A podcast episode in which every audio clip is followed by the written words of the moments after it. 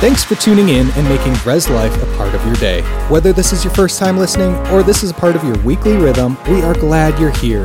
If you'd like to connect more throughout the week, check us out at reslife.org, download our app, or follow us on social media. It's time for today's message, so let's dive in. So, today I, I want to talk to you about how to receive the promises of God. Um, I, I, haven't counted them, and uh, I have read on more than one occasion that there's 7,000 promises in the Bible. I don't know how many there are. Let's just say there's only a thousand. Right? No matter what your need is, there's one that covers your case. There is a promise that covers your case. And we're going to talk about how to receive. So I want to start with Hebrews chapter 11. Now, this is kind of like God's heroes of faith. But it's not just showing us something that has happened, it's letting, uh, this list is supposed to like ignite faith in our hearts that there is nothing that is impossible with God. Hebrews 11, verse 30 By faith, the walls of Jericho fell down after they were encircled for seven days. And by faith, the harlot Rahab did not perish with those who did not believe when she received the spies with peace. In what more shall I say? For time would fail me to tell of Gideon, Barak, Samson, Jephthah, also of David and Samuel and the prophets, who through faith subdued kingdoms, worked righteousness, some translations say justice, obtained promises, and stopped the mouth of lions, quenched the violence of fire, escaped the edge of the sword out of weakness were made strong, became valiant in battle, and turned to flight the armies of aliens. Now, I want to draw your attention to that 33rd verse. Who through faith subdued kingdoms, worked righteousness, obtained promises. Obtained promises through faith. Now, many people don't realize that God has made many promises in the Bible. In 2 Peter chapter 1, verse 2, it says, Grace and peace be multiplied to you through the knowledge of God and of our Lord Jesus Christ. As his divine power has given to us all things that pertain to life and godliness through the knowledge of him who called us by glory and virtue, by which have been given unto us exceeding great and precious promises. So there have been given to you exceeding great and precious promises. In 2 Corinthians 1, verse 20, it says, All of the promises of God are yes, and in Him, amen, to the glory of God through us. Now, God gets glory when you believe and receive a promise. God gets glory through us. And every promise is yes. When you say yes, God says amen, so be it. Every promise belongs to you if you're in Christ, if you're a believer. 2 Corinthians 5, verse 17 says that if anyone is in Christ, they're a believer, they're a new creation, old things have passed away, behold, all things have become new. Now, notice his divine power has given to us. Most Christians believe that we need to talk God into doing something. We need to talk God into healing. We need to talk God into a miracle. We need to talk God into saving somebody. We need to talk God into doing stuff, right? But the truth is, He's already done it. It's not what we, we've got to talk God into it, He's already done it, right? So everything that God has done, we call that grace. How many of you know you didn't, if you got what you deserved and I got what I deserved, you'd go to hell, I'd go to hell. That's what we deserve. But that's not what God did for us. He did stuff for us we do not deserve, right? We call that grace. Everything that He's done, He's done by grace. Now, what has He done by grace? Listen to this all things that pertain to life and godliness. Everything about your natural life, everything about your spiritual life is covered. He's done it all. We're not going to talk him into it. He's already done it. And then when we're trying to talk him into it, we're missing it. Right? We have to understand it's done. but the way we receive it is by faith. And notice what it says exceeding great and precious promises. That's how we receive what God has already done for us by grace, but we receive what He did through faith. So, I'd like you to, if you, if you have a Bible, if you've got your device, look at Luke chapter 4. Um, it's going to be up on the screen, but I, I like to see it right in front of me personally. Right? Luke 4 16. So he came to Nazareth, where he'd been brought up. And as his custom was, he went into the synagogue on the Sabbath day and stood up to read. I want to mention two things. Notice, first of all, that Jesus' custom or his habit was to be in church. Best habit you could ever have, right? Being somebody says, Yeah, but the, my, my, friends want to, you just tell them right after church. They want, we're going to do something after church. Put God first. That was Jesus' custom. Now, notice it says that he stood up to read. Now, what we're used to in, in uh, Western culture is we're used to a pastor standing up. But in Jewish culture, let me tell you what they did. They stood up when they read and they sat down to preach. So I just want to be like Jesus. So I'm sitting there. All right. Verse 17. And he was handed the book of the prophet Isaiah. And when he had opened the book, he found the place where it was written The Spirit of the Lord is upon me, because he's anointed me to preach the gospel to the poor. He sent me to heal the brokenhearted, to proclaim liberty to captives, to recover sight to blind, to set at liberty those who are oppressed, to proclaim the acceptable year of the Lord. And then he closed the book and he gave it back to the attendant and sat down. And the eyes of all who were in the synagogue were fixed on him. And he began to say to them, Today, this scripture is fulfilled in your hearing. Now, Jesus is actually grabbing hold of a promise. And this is what he finds the place where it's written. So he didn't just go anywhere in the book of Isaiah. He found that particular page. He knew what he was looking for. He was looking for it, and he found it.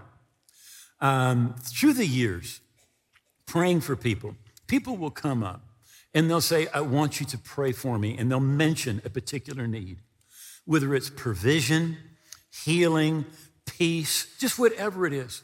And I've often asked this question uh, What verse are you standing on, or what verse are you believing? And this is what people say more often than not. They'll say, Well, none in particular. Well, this is what you're going to get nothing in particular. And you say, Why is that? Because God does chapter and verse. The Bible says he confirms the word with signs following. Somebody said, Well, you never know what God's going to do. Honestly, that is not true. We know exactly what God's going to do. He's going to do exactly what he said in the Bible. That is what God is going to do. He is going to do chapter and he's going to do verse, right? In fact, in Jeremiah chapter 1 verse 12, for I'm ready to perform my word. One translations God said, I'm watching over my word to perform it. Psalms 138, for you have magnified your word above all your name. In other words, if God does not do his word, he's not God. He's watching over his word to perform it. Jesus said, Heaven and earth will pass away, but my words will never pass away. God is going to do the word. So if we're going to receive something from God, we need to find where it's written. We need to find the promise that covers our situation. Now, everything that you receive from God, whether it's salvation, whether it's provision, whether it's peace, whatever we receive, you receive it, first of all, in your heart. In Romans 10, it says, For with the heart one believes. Where do you believe? In your heart. That's where you first receive. You will never see it on the outside until first you receive it on the inside. So, first, we've got to believe that promise. That's what Jesus did. He found the promise, he read that promise, and then this is what he said Today, this scripture, this verse, these verses I just read, they're true. And they're not just true, they're true about me. About me. You see, that's how you claim one of the promises of God. That, that, that verse is true but it's true about you and it's true about you today. In Hebrews 11, excuse me, 10, it says, Therefore, don't cast away your confidence, which has great reward. For you have need of endurance, so that after you've done the will of God, you may receive the promise. Right? Now, when it's saying the promise here, it's talking specifically about the resurrection of the dead and the eternal kingdom. Right? So he says, don't give up. You have need of endurance. Said, but then you will receive the promise. But it's not just true about the promise. It's true about every promise. Right? Don't cast away your confidence. If you don't see something immediately, don't give up. He says there's a great reward and you have need of endurance. Now, the Bible tells us in Hebrews 1 that faith is the substance of things hoped for and it's the evidence of things not seen. So there is going to be a time, often, often there's a time between you when you believe and the manifestation of the promise. Most of the time, not, not all the time, but most of the time, it's like you plant that seed of God's word, there's time, and then there's a manifestation, or there is the harvest. In uh, Mark's gospel, the sixth chapter, Mark gives an account of also when Jesus went back to his hometown. We just read what happened uh, in Mark's, in, in Luke's gospel, the fourth chapter. Well, here's what Mark said. He said, Jesus said to the people of Nazareth, He said, A prophet is not without honor except in his own country, among his own relatives, and in his own house. Now, Jesus calls himself a prophet. It's important that we remember that. Most people think Jesus did all the miracles that he did to prove he was the Son of God. But Philippians chapter 2 says that Jesus emptied himself of all of his privileges and all of his innate deity when Jesus ministered on earth, Jesus ministered as a prophet, as a man, anointed by the Holy Spirit. That's why Jesus said, The works that I do will you do also, and even greater works than these will you do. If Jesus did everything he did because he was the Son of God, you and I could never do anything Jesus did. But if he did it as a man, anointed by the Holy Spirit, then what Jesus said, the works that I do, will you do also? And even greater works? It's possible. It's possible. In fact, Jesus expects it of us. Right? So he said, I'm like, I'm a prophet. He says, You're not accepting me. And it says there, he could, now he could, I want to say that again, he could do no mighty work there. Uh, when when I, I was young, we went to church, we went to Sunday school. And, and I, I was told, you know, that Jesus, he could just do anything. But here the Bible says not that he would not, it says he could not. He couldn't do any mighty work, except it says he laid his hands on a few sick people and healed them. I believe it's E.W. Vine's expository dictionary that says that they had minor ailments. I suppose there was a wart and a, hangnail, something like that. It wasn't big things. He couldn't do anything big. And why? Because of their unbelief. Now, was the promise for them? Yes, it was. But did they receive it? No, they didn't receive it because of their unbelief. So, to receive the promises of God, first, again, first of all, we need to believe. When a man brings a boy to Jesus who has seizures, the man said to Jesus, He said, If you can do anything, please help us. Jesus said to the man, If you can believe.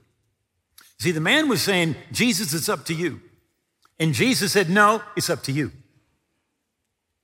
Now, we don't like that because we just want to say, God, whatever you want, let it happen. If God wants it to happen, it's going to happen. That is not true. That is not true. So Jesus said, If you can believe, all things are possible to him who believes. And this is what the man said. He said, I do believe. Help thou my unbelief. So here's what this guy had. He had faith, but he also had unbelief. Right? And when that's the case, it's like our unbelief is pulling on one side and our faith is pulling on the other side. And whichever is stronger tends to win. Right? So we have to deal with that unbelief. Well, the Bible tells us what Jesus did. He went about in a circuit teaching in all of the city, villages and synagogues. So the, the, the cure for unbelief is Bible truth. The cure for unbelief is Bible truth. The Bible says we look not at the things that are seen, but the things that are not seen. For the things that are seen are temporal, subject to change, but the things that are not seen are eternal. So here's how it works you never receive anything from God on the outside until first you receive it on the inside. Right? First, we receive it. The Bible says, with the heart, man believes. You believe it on the inside before you're ever going to see it on the outside. So don't cast away your confidence, right, which has great reward. Has great reward. You have need of endurance, right? So here's what so often we do. Instead of coming to God with the promise, we come to God with the problem, right? Um, I, am going to give you a Jeannie story because I'm, I'm here and she's not, so I can tell on her. Right? So this was years ago before I was perfect. That is funny. But uh, she was she was com- she was talking to God, and she was saying, "God, He doesn't do this, and God, He doesn't do that, and God, He does this, and God, please do something because this is where he, this is what he's doing. And the Lord spoke to Jeannie and said, Would you quit complaining? She thought she was praying, but she wasn't praying, she was complaining. Right? You see, so often we're telling God about our problem. God, my problem, it's so big. God, my problem hurts so much. God, my problem cost me so much money. God, my problem, my problem, my problem, my problem. God knows about your problem. He didn't say, Bring me in remembrance of your problem. He said, Put me in remembrance of my word. Right? So we need to bring the problem, not excuse me, not the problem, but the promise to God. And in Psalms 103 in verse 20, it says, Bless the Lord, you his angels, who excel in strength, who do his word, heeding to the voice of his word. They do God's word, heeding to the voice of God's word. Now, it's in the book of Revelation that says when Jesus comes back, there's a two edged sword coming out of his mouth. Right? I love what Rick Renner said. He said, One edge is when God says it, but the other edge is when you say it. Right? You need to say what God says. You give voice to God's word.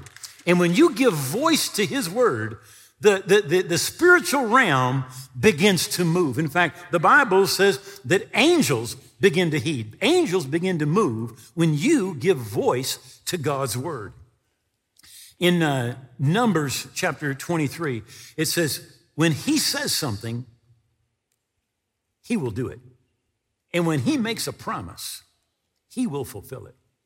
When God makes a promise, he will fulfill it. But what do we do? We need to begin to say what God says. I think that's why David said in Psalms 91, he said, I will say of the Lord, He is my refuge, my fortress, my God, in Him will I trust. Psalms 107 Let the redeemed of the Lord say so. We need to begin to say what the Word of God proclaims belongs to us. Right? In a real sense, faith is voice activated. I've mentioned this before, but this was 20 plus years ago. I was going someplace to preach, and I don't remember where it was. And um, I was going to use the restroom, and I went in, and, and they, they had just redone everything right? And so I went in and I was getting ready to leave and I went over to the faucet to wash my hands and there were no keys on the side. They were gone. And I thought, I know you had problems with your budget, but you really should not have left off the keys. You know? The faucet was there, no way to turn it on. And I'm just looking at that thinking, what's what? I went, Oh, in Spanish they're keys, but in English they're handles. They're handles. Okay, the handles. All right. Perdóname, Juanita. Okay. So, so I'm looking for him, and the guy comes up next to me. And he just walks over there, waves his hand underneath that faucet. Out comes the water. And I thought, now that's cool. Motion activated, right? But faith is voice activated. Is that's why the redeemed of the Lord need to say so. That's why David said, I will say of the Lord. That's why the Bible says, let the weak say, I am strong. Right? As you begin to confess that word, the promises of God, the supernatural realm begins to move. Now, in Colossians chapter 1, it says, giving thanks to the Father who has qualified us to be partakers of the inheritance of the saints in light. Now, you may feel like you don't qualify. And the truth is, again, if you got what you deserved and I got what I deserved, we'd get hell and nothing else. But the Bible says God qualified you. You're not qualified because of your greatness, you're qualified because of Jesus' greatness, because of his goodness.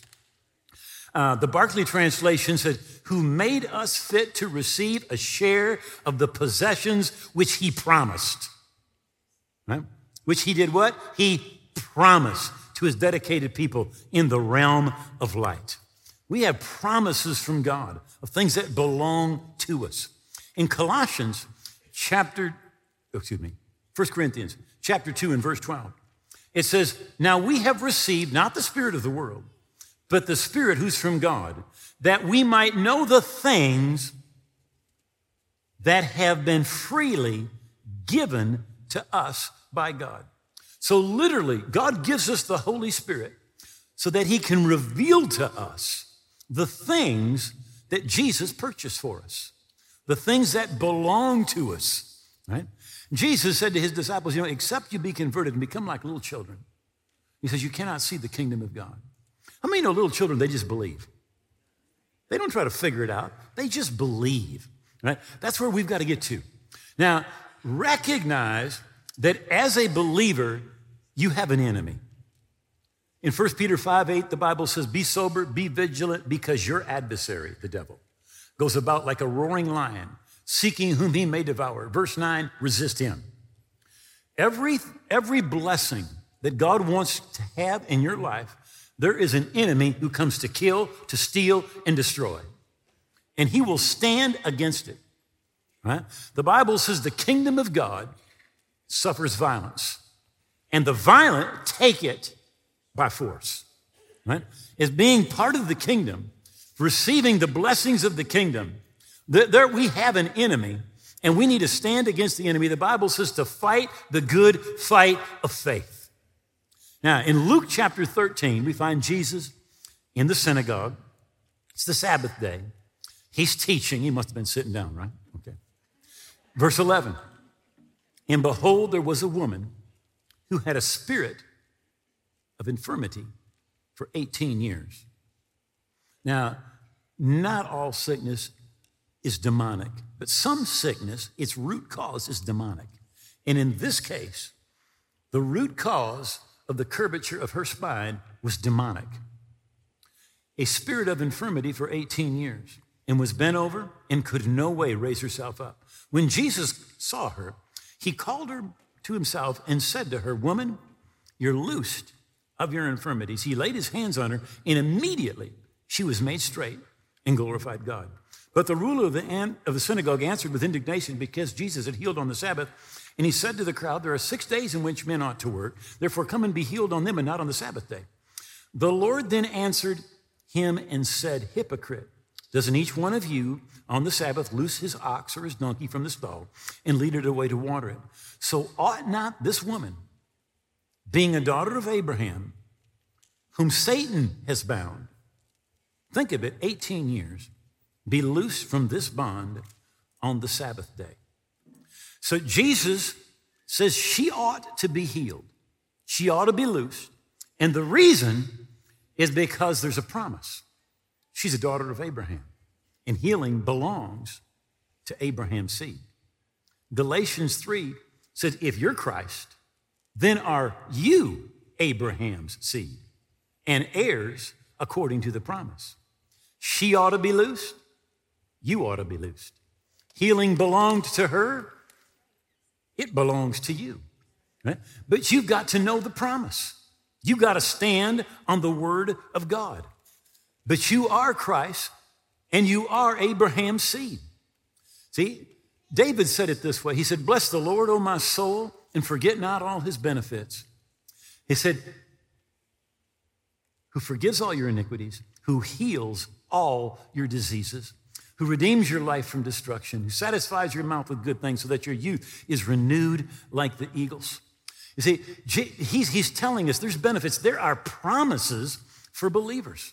And we have to recognize that they belong to us. We've got to get them down on the inside, plant them in our heart, believe those promises, confess those promises, and grab hold of what God purchased for us in Jesus' death, burial, and resurrection.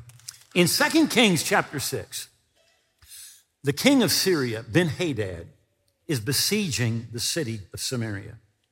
They've got it surrounded. It's been months. And the people on the inside of the city are beginning to starve. There's actually cannibalism that's mentioned. Well, the king, he blames the prophet of God, Elisha. And he's actually going to get Elisha. And he said, We're going to kill that prophet. This is all his fault. I mean, you know, a lot of people blame God for stuff God didn't have anything to do with. All right. Elisha said, Hear the word of the Lord. Thus says the Lord, Tomorrow, about this time, a seah of fine flour will be sold for a shekel, and two shekels of barley, barley for a shekel at the gate of Samaria. He says, Tomorrow, in the middle of famine, tomorrow, this is God's word, this is God's promise. Tomorrow, you're going to be able to buy a loaf of bread for a penny. And they're, they're paying to buy a donkey's head, they're paying to buy dove dung. They're paying to buy just what we would absolutely not want to eat. And he says, Tomorrow you're going to get a loaf of bread for a penny. And the officer on whose hand the king leaned answered the man of God and said, Look, if the Lord would make windows in heaven, could this thing be? And the prophet said, In fact, you will see it with your eyes, but you will not eat of it. Now, he refused to believe. There was a promise, but he wouldn't believe. So there's four lepers outside the gate, and they say to themselves, Look, if we stay here, we're going to die. And if we go over to the Syrians, they might kill us, but they might feed us. Let's go check it out. So they get going and they're on their way to the camp, and somehow God multiplied their footsteps. Because as they're on the way there, the Syrian army hears what appears to be chariots, horses, and a multitude coming at them, and they take off and run. They leave everything. And so the, the lepers get there and they look around and they find all the stuff and they begin to eat and partake and then say, hey, we better go tell what happened. So they go to the gate and they let them know what happened. The gates are open. This guy who said, if God were to open the windows of heaven, could such a thing be? He's there guarding the gate. He gets knocked down and trampled to death. Everybody else, they were getting their bread for a penny. Exactly what God said. But the one who didn't believe it didn't receive it. Right? And remember, everything we receive, we receive first of all, we receive it in our hearts. When uh, the angel came to Mary and gave her the promise of a child, this is what her aunt said to her Blessed is she who believed that there shall be a fulfillment of those things which were told her by the Lord. Do you believe that what God said is going to come to pass? Do you have a promise that you're grabbing a hold of and saying, God, I believe your word, right? And I'm hanging on to your word.